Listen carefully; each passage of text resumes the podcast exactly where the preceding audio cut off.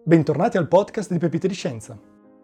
Come vi mostrerò oggi, esistono due tecniche utilizzate dai computer quantistici che li rendono molto più veloci dei computer classici. I computer classici sono i computer che abbiamo a casa, basati sui bit, mentre i computer quantistici si basano sui qubit. Quali sono queste due tecniche quantistiche? I computer quantistici possono risolvere qualsiasi problema più rapidamente o solo alcuni problemi? Un giorno avremo tutti un computer quantistico a casa? Esaminiamo insieme le risposte a tutte queste domande.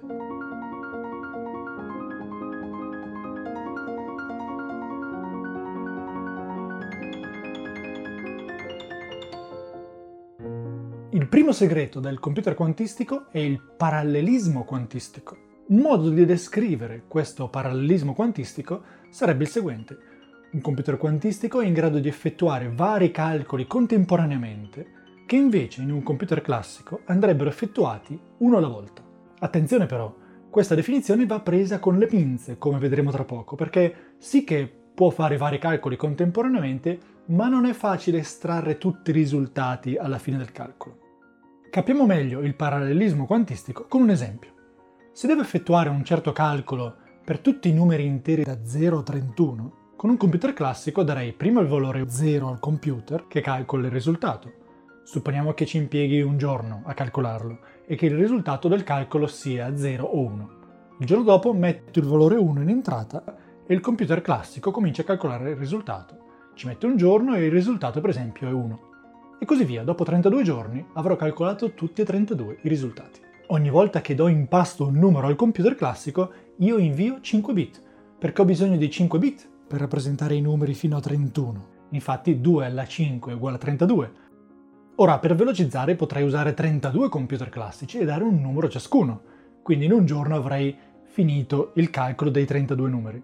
Questo si chiama calcolo parallelo classico e si usa moltissimo in fisica. Per esempio, quando lavoravo su reazioni nucleari di bassa energia, quel che facevo era, dapprima derivare le formule di meccanica quantistica che descrivevano il fenomeno, per esempio un neutrone urta un nucleo di boro o un nucleo di litio. Poi le traducevo queste equazioni in un programma informatico, io programmavo in Fortran 77 e Fortran 90, e infine lanciavo il calcolo su centinaia o migliaia di computer contemporaneamente. E anche così facendo il calcolo durava giorni, immaginatevi lo shock di scoprire un errore nel programma alla fine del calcolo. Ma torniamo all'esempio dei 32 calcoli e vediamo cosa succede invece con un computer quantistico. Se il problema lo permette, ricordiamoci questa condizione, se il problema lo permette, un solo computer quantistico è in grado di effettuare tutti e 32 i calcoli in un colpo solo. Ovvero, io do in pasto al computer 5 qubit e lui effettua il calcolo per tutti i numeri da 0 a 31 contemporaneamente. Ovvero nei 5 qubit si immagazzinano tutti e 32 i numeri iniziali contemporaneamente e il computer li calcola tutti insieme. Com'è possibile? Qui entra in gioco il qubit, che rispetto al bit classico ha una marcia in più. Infatti, mentre un bit classico può stare nello stato 0 o nello stato 1, un qubit può stare nello stato 0, nello stato 1 o in una qualsiasi combinazione di 0 e 1. Per esempio, 50% 0, 50% 1, 30% 0, 70% 1 e così via. Vi sono infinite combinazioni. Questo fenomeno è detto sovrapposizione quantistica. Ora immaginate due qubit, per semplificare, poi passiamo a 5 qubit. Ognuno dei due qubit si trova in una sovrapposizione quantistica di 50% 0 e 50% 1. Quando li combino, essi danno luogo a quattro possibili stati di due qubit 00, 01, 10, 11, ognuno con una probabilità di un quarto. In altre parole, i due qubit contengono tutti i possibili numeri da 0 a 3. Se uso 5 qubit quindi e metto ognuno in una sovrapposizione quantistica di 50% 0 e 50% 1, essi si trovano con la stessa probabilità in una sovrapposizione di 00000 e contemporaneamente di 00001 o di 00100. È per questo che un calcolo quantistico con 5 qubit può fare 32 calcoli contemporaneamente. Se siete interessati alla matematica, in descrizione vi lascio alcune letture. Quindi il computer prende 5 qubit ed effettua i calcoli e mette il risultato in un qubit a parte. Ecco il punto cruciale del parallelismo quantistico. Questo qubit con il risultato conterrà i 32 risultati, tutti dentro un solo qubit. Com'è possibile che 32 risultati stiano tutti stipati in un qubit? Non ci vorrebbero 32 qubit? Il punto è che il parallelismo quantistico, oltre a basarsi sul fenomeno della sovrapposizione, sfrutta anche un altro fenomeno quantistico, l'entanglement. Il qubit del risultato si troverà cioè in entanglement con i 5 qubit iniziali.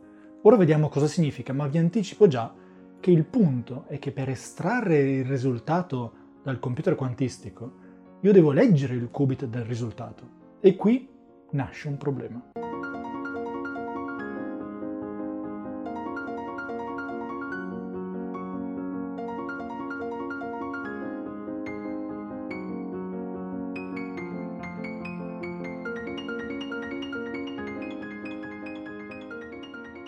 Prima di tutto, cosa vuol dire che il qubit del risultato è in entanglement con i 5 qubit iniziali?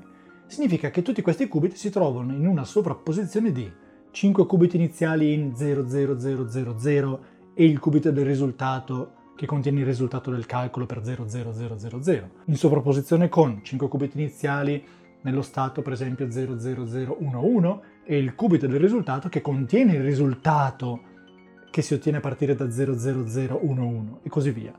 I 32 risultati sono tutti nel qubit del risultato, ma ognuno in un termine di entanglement. Ora, quando leggo il qubit del risultato, esso collassa su una delle 32 possibilità e con esso collassano anche i 5 qubit iniziali, che sono in entanglement con il risultato.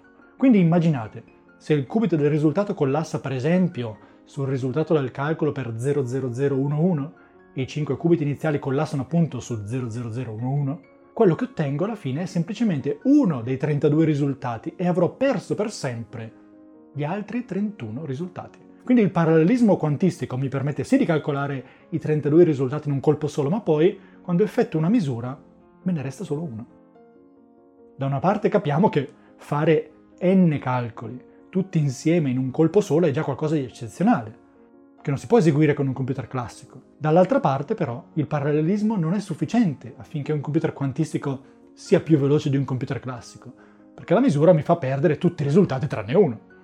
Ci vuole quindi un'abilità extra, quella di saper estrarre le informazioni su tutti e 32 i calcoli. E qui entra in gioco il secondo fenomeno utilizzato dai computer quantistici e che non si può sfruttare con un computer classico. Si tratta dell'interferenza tra qubit.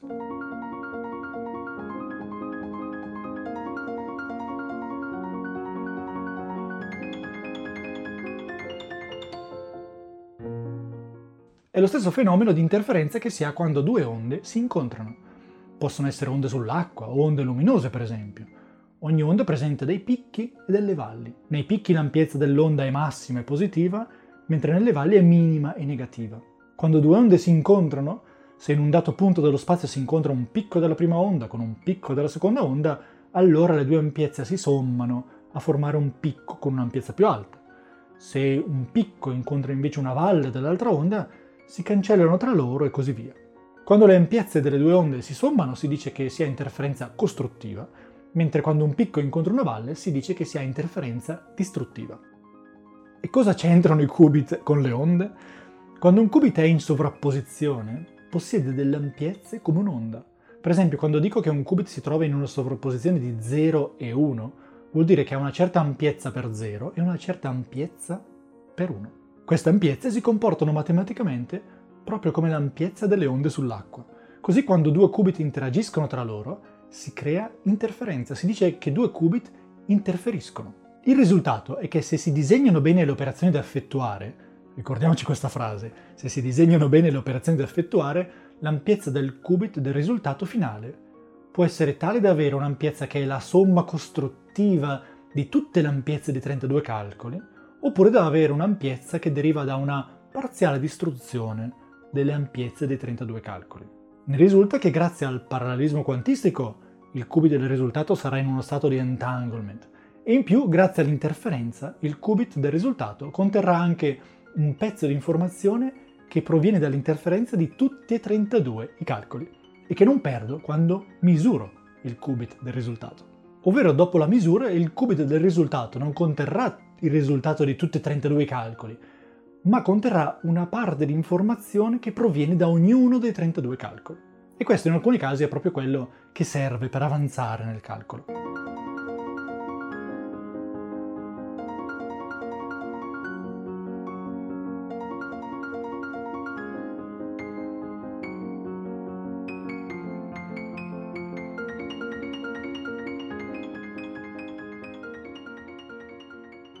Cosa impariamo da questo esempio? Prima di tutto che il parallelismo quantistico non implica che si possano fare molti calcoli contemporaneamente e che si possa estrarre il risultato di tutti i calcoli alla fine, ma significa che si possono fare sì molti calcoli contemporaneamente, ma che alla fine si può estrarre solo parte dell'informazione che proviene dall'interferenza di tutti i calcoli paralleli tra loro. In secondo luogo, un computer quantistico ha bisogno di un programma speciale che sappia sapientemente sfruttare sovrapposizione, parallelismo quantistico e interferenza. Ha bisogno di un algoritmo, si dice, ovvero bisogna disegnare la sequenza di operazioni che il computer deve fare, proprio come un computer classico. Ma il problema è che non sempre è facile scrivere un algoritmo quantistico che possa fare i calcoli più velocemente di un computer classico. Quindi un computer quantistico non sempre è più veloce di uno classico, ma è più veloce di uno classico solo quando qualcuno ha trovato con l'ingegno l'algoritmo quantistico giusto per il problema che si sta studiando. Un esempio di calcolo di cui si sente spesso parlare è quello della criptografia. Tra qualche decina di anni i computer quantistici saranno capaci di decifrare i codici che utilizziamo oggigiorno per tutte le nostre comunicazioni. Per esempio, i nostri messaggi di WhatsApp sono criptografati. Cosa vuol dire? Vuol dire che quando io invio un messaggio, prima di inviarlo il telefono lo trasforma in un codice, poi lo invia e il destinatario decifra il codice perché il destinatario ha la chiave per decifrarlo. Se qualcuno intercetta il messaggio cifrato non potrà decifrarlo, perché per decifrarlo bisogna essere capaci di fattorizzare i numeri con grandi cifre in numeri primi. Per esempio, per fare un esempio con numeri piccoli, 15 si fattorizza in 3 per 5, ma in criptografia parliamo di numeri con centinaia di cifre. E un computer classico impiega così tanto tempo a fattorizzare un numero in numeri primi che nel 1991 ci fu un concorso proposto dagli RSA Laboratories con premi in denaro molto alti per chi fattorizzasse per primo numeri con centinaia di cifre. I numeri più grandi sono ancora lì che aspettano un vincitore dal 1991. Nel frattempo il premio è stato ritirato.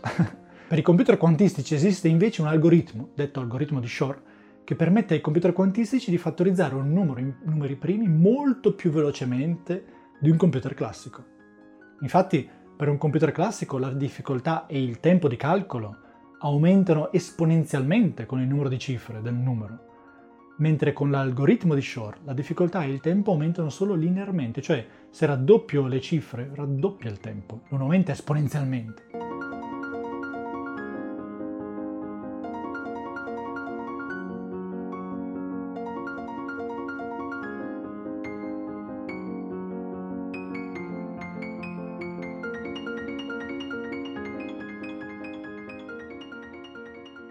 Vi direte, ma allora i computer quantistici già possono decifrare i nostri messaggi?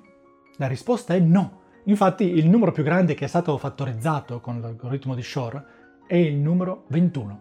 Vi farà sorridere perché è molto piccolo. Tutto un computer quantistico per fattorizzare 21 in 3x7? Pensate che hanno provato a fattorizzare il numero 35 con computer quantistici, ma il calcolo ha fallito. Il problema è che i qubit sono soggetti a errori, perché basta che interagiscano anche con un fotone di luce, per esempio, e il loro stato cambia, dando un errore nel calcolo. Infatti i computer quantistici in questo momento sono ancora in una fase detta NISC, ovvero Noisy Intermediate Scale Quantum Computing, ovvero calcolo quantistico rumoroso, affetto da rumore. In altre parole, per ora i calcoli sono ancora soggetti a forte rumore, a qubit che cambiano di stato perché interagiscono con l'ambiente, e questo porta a errore, a una forte limitazione che si spera di superare nei prossimi anni. Visto che serve sempre un algoritmo ad hoc, capite quindi che per la maggior parte dei calcoli che facciamo con i computer classici attuali non servirebbe a nulla rimpiazzare il nostro computer classico con uno quantistico. Sarebbe come sparare a una mosca con un cannone. Inoltre a casa non eseguiamo spesso calcoli complicati.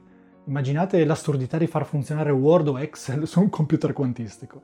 Immaginate inoltre la difficoltà di mantenere il chip quantistico a meno 270 gradi centigradi e via dicendo. Quindi in futuro, anche quando i computer quantistici saranno efficienti e liberi da rumore, non si installeranno nelle case.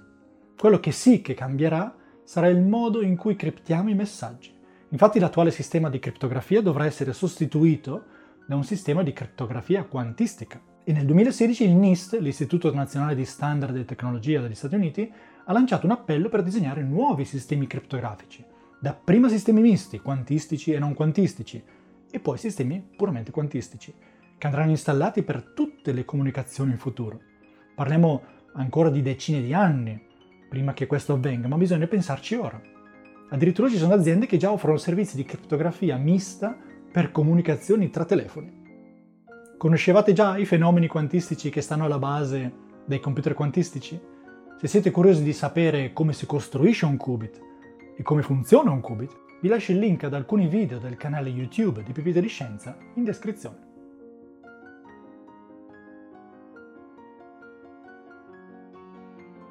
Grazie per l'ascolto! Pepite di Scienza è un podcast di Simone Baroni in collaborazione con Roberta Messuti. Pepite di Scienza è anche un canale YouTube.